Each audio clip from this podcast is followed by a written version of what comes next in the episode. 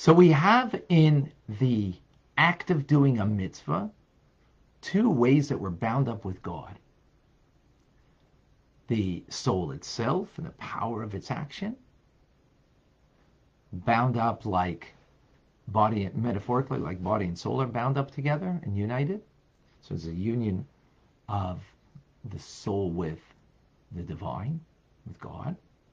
And then there's the actual physical limbs of the individual bound up and united one with God. Metaphorically, like the rider controls and is the chariot that that the rider is uh, riding, it is subjugated in one sort of not not one in in a, in a, in a complete unity, but there's a union. There's a unity there, right?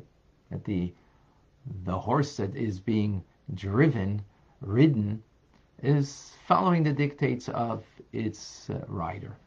So there's a unity there. We go further now, and that is to a greater union, and and the ultimate union that can be achieved. And that is in thought and meditation, in the words of Torah, as we are engaged right now, which is, of course, accomplished in the brain, also with the power of speech that we express the words of Torah. So this is as opposed to action, which is the third level of the garments of the soul, the more removed garment of the soul, because an action is outside of you. Thought and speech is more inner garments of the soul.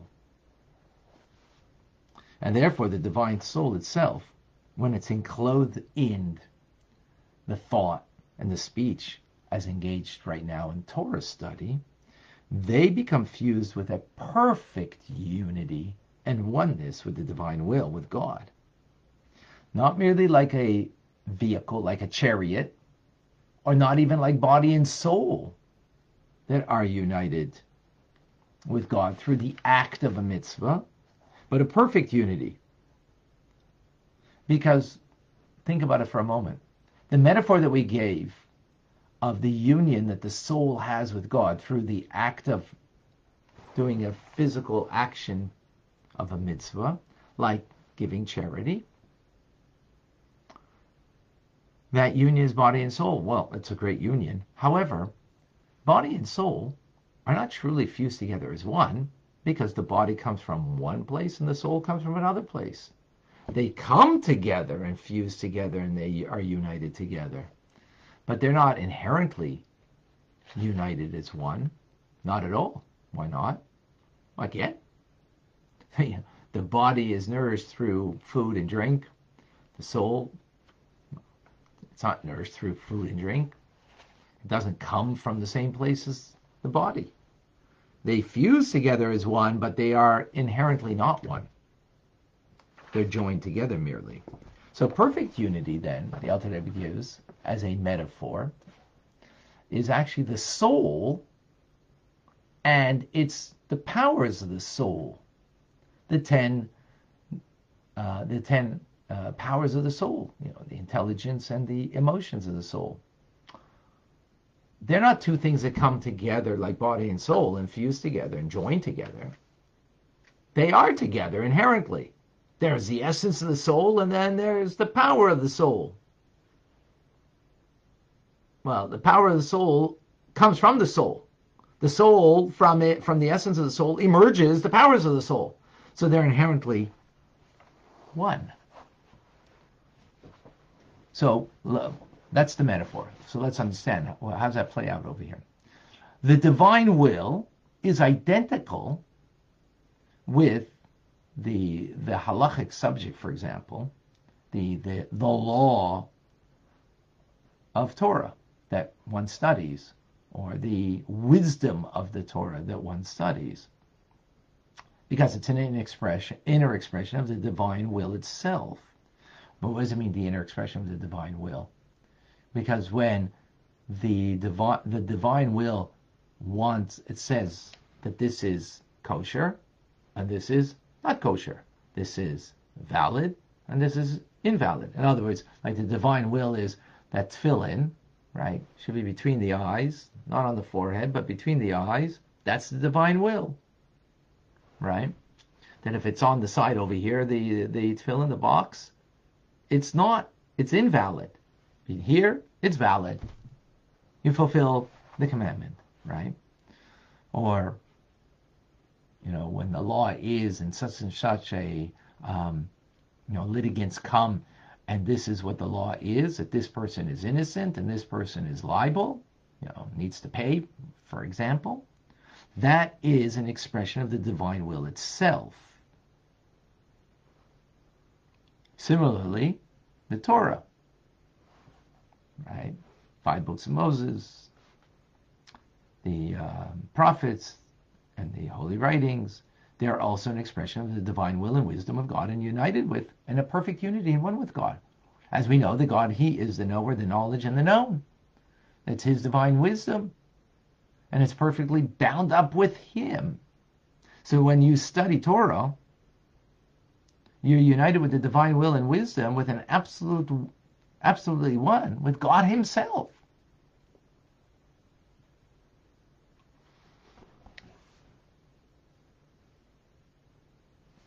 So, this is what is meant by the statement that the Torah and God are absolutely one. They're not merely like organs of the king, as mitzvahs are,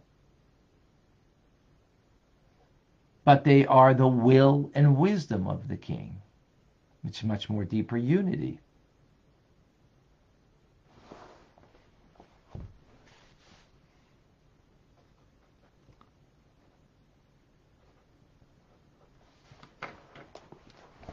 Let's take this apart and understand this idea.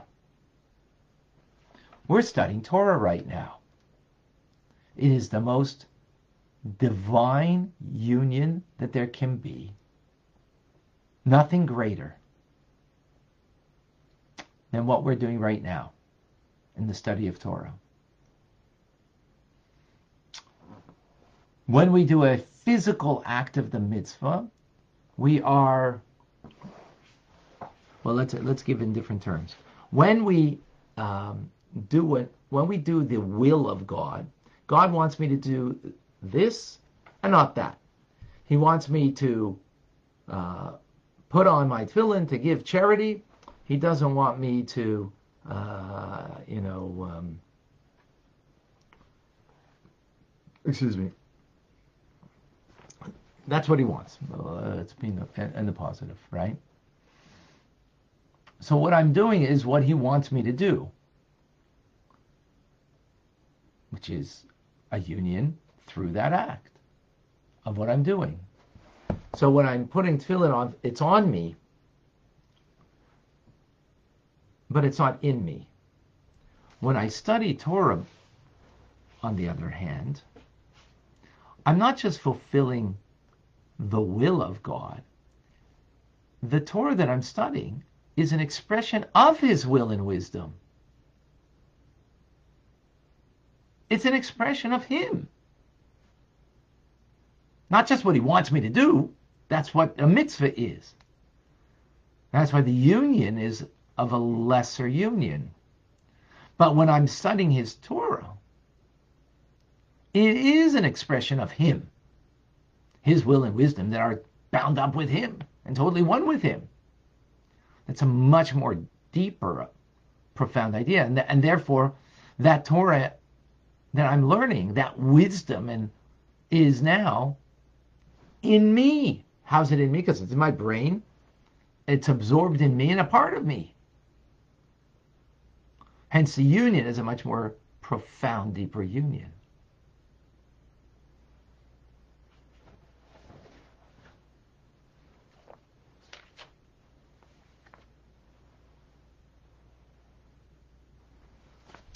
Hence, folks, we need to do mitzvahs, of course. But every time we come to learn Tanya, I suggest that we think about this before we study. Because we might be coming for different reasons.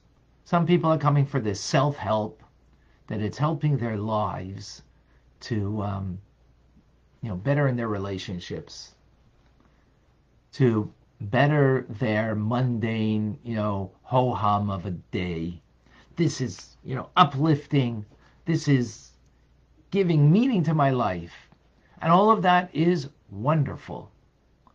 But in a way, it's missing the point, the deeper point. All of those things are true, and we should appreciate based on that. Absolutely. That we should, no doubt, appreciate it. But don't make it that's what it is. Therefore, before we come to learn every day, think for a moment, or as long as you can. I am about to study Torah that's going to create with me a union with God to such a degree, or metaphorically, um, it's like the soul, the essence of the soul, with the powers of the soul. There's no, you, you can't separate that. Body and soul, you can separate. They came from different places, and after 120, the soul goes up, and the soul and the body goes into the ground because they're not inherently one. But through Torah study, we become such a deep union and oneness with God that it's a, called a perfect unity. And that's what we should think of before we come to study. That doesn't take away from how that will help you during your day how it will be uplifting. On the contrary, it'll be even more uplifting because now you're touching the core and essence of what it is a oneness with God. And hopefully, that you know through the learning that what happens is is that's actually what you want and seek more than you seek the self-help how it's going to help you feel more spiritual, feel more accomplished, uh, have better relationships. That will all be an outgrowth of the essence of what this is, and that is a union with God.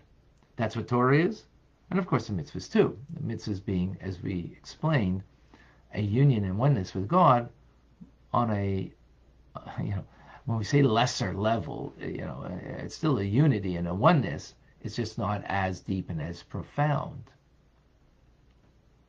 So this is um, strong suggestion I make that we do implement this into our lives. Um, it will be greatly beneficial.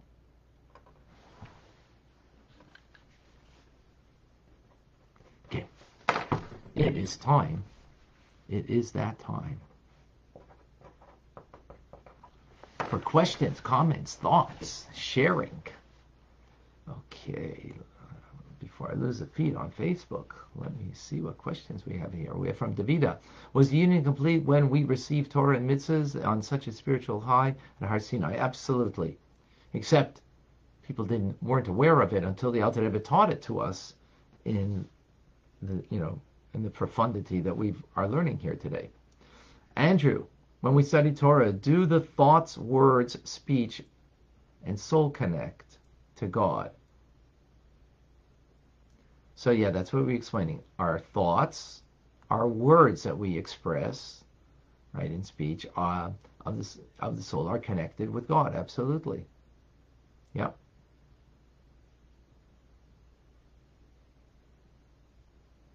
John. So through Torah study and the performance of mitzvah, we achieve the union of the inner and outer garments, thought, speech, and action, which causes supernal holiness to descend upon us. Very well said. Thank you, John. Excellent.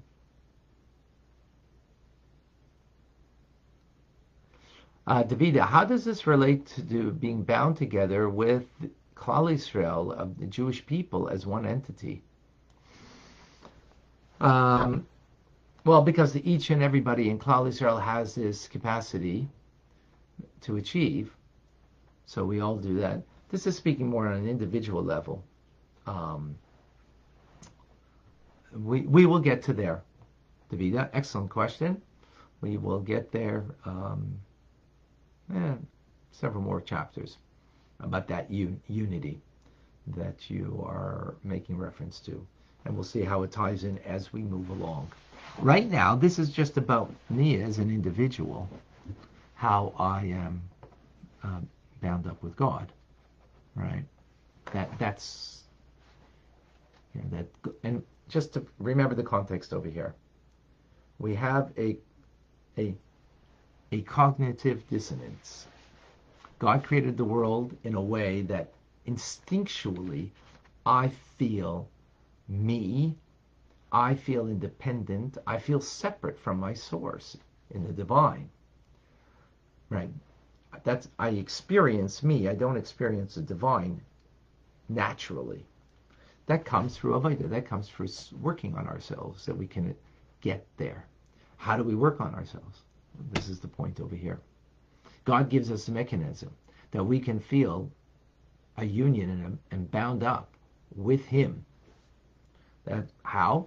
Because He has the inner will of what He really wants, right? As opposed to the outer will. The outer will is a means to an end. It's not really what He wants.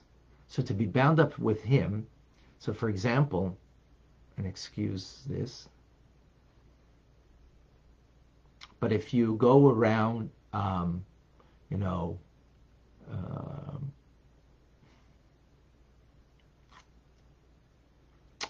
if you go around, um, you know, um, trying to save the world from whatever, and it's because it's important to you, you know, to save, I don't even go into what, okay? That's not the inner will of God. It's not one of the 613 commandments. It is an outer will, it's a means to an end. But that's not how you derive a union and a oneness with God. That's dealing with the outer will, which the outer will is just a means to an end. And actually, it's klipa, ultimately. It's a shell that's covering over the real truth. So you might think that, you know, I'm going to, you know, save the world from whatever and it has nothing to do with with a mitzvah that God particularly says so, right? And you know, everybody can try to uh, massage things and do things. You know, oh well, doesn't it say that that that and therefore and therefore? We always have to make that therefore. No, that's you're therefore and not God's therefore, right? And and so God's telling us don't get don't engage in that. You want to touch me? You want to have a connection to me? Well, it's to my inner will, what I really want. What's my inner will? Torah mitzvahs. They're bound up in one with me. Now, when you do Torah and mitzvahs, then you'll be bound up and one with me. Anything else that you do, hey, as they say, at your own risk. at your own risk because it's, in fact, you know, in the end, you're doing your thing, not my thing that I really want. So it's important that we can appreciate that. And that, that doesn't mean that there aren't other things that have value and that therefore we should be in, you know, involved in it, in Perhaps yes. I'm not. I, am not um, dismissing it. I'm just putting it into proper context and proper appreciation that those things maybe you are doing what God wants and maybe maybe not maybe actually not by the fact that they're only a means to an end right? So sometimes we need to do it like like we need to go to work. It's a means to an end because we have to take care of our family. Right? We got to run after the bus, right? For those who remember that. Got to do it. Cuz we got to get somewhere to ultimately get to the inner will. So likewise, our day may be in, involved in many things that are a means to an end, but recognize that that's not really the profound connection. Profound connection is going to come when you engage in the inner will of what God wants, and that's the mitzvah, and that's the Torah study. So when we think about that, ooh, does that really change things? Really changes, you know, perspective, gives us different healthy perspective on life.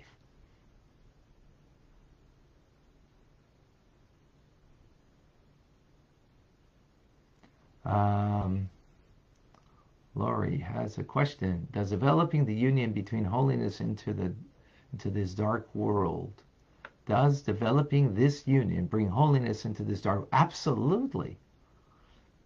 Because we're bringing we're bringing a union to our soul. From there, that will bring light into the world. Yes, absolutely, Laurie. Correct, Domo.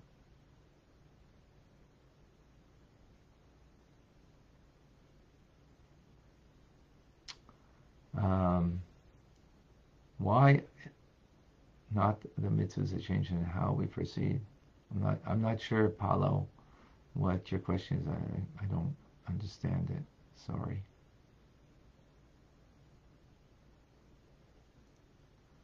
Rob has a question. When Moshe received the Torah, then it's in between him and God directly or between Moses and God indirectly means through the angelic things. No, no, no. It's Moshe is our teacher, so he is the one who's giving us the teachings. And yes, that's true. Okay, uh, let me just Instagram. I don't see anything. Reminder today, Rambam at 1:30 to join us, and also. Uh, Oops. Um, also 11:30 with Rabbi Mendy. Join us, uh, Eliana. Please share with us.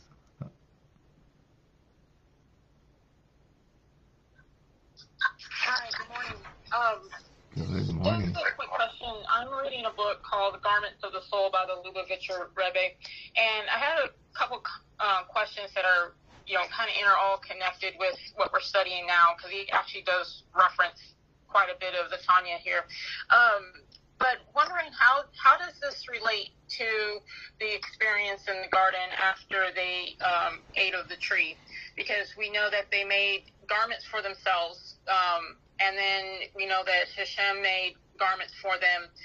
And, you know, the, the language there says that he made garments of or, um, spelled right. I am um, Vav Resh versus an Aleph. So how does, how does all that connect? What are these garments, you know, what are these garments? Are they, you know, thoughts, action, when we talk about them as thought, actions, and deeds, what are these garments representing in the, um, in Gan Eden? in the Garden of Eden. Okay, so it's um, it's representing as garments represent of the soul. Garments are self-expression, right? They they bring an expression to the individual, right? Um, and uh, so the expression of the soul is thought, speech, and action. So where did they um, where did they mess up? They didn't mess up because they didn't have a love of God. I mean, they had a love of God, but they messed up in their behavior of thought, speech, and action, right? In uh, faulty thought, speech, you know, uh, Chava, Eve added more and extra. Oh, you're not allowed to touch the tree. God didn't say you're not allowed to touch the tree. So you're not allowed to eat from the tree of its fruit. But she added in speech.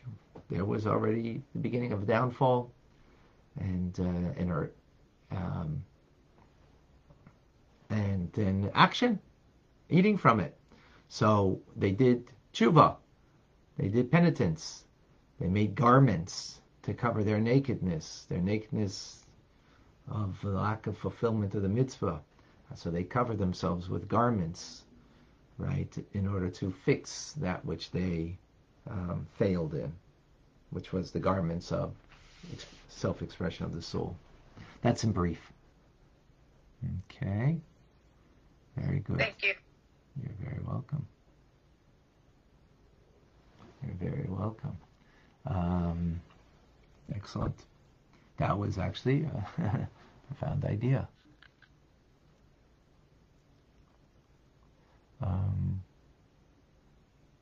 okay.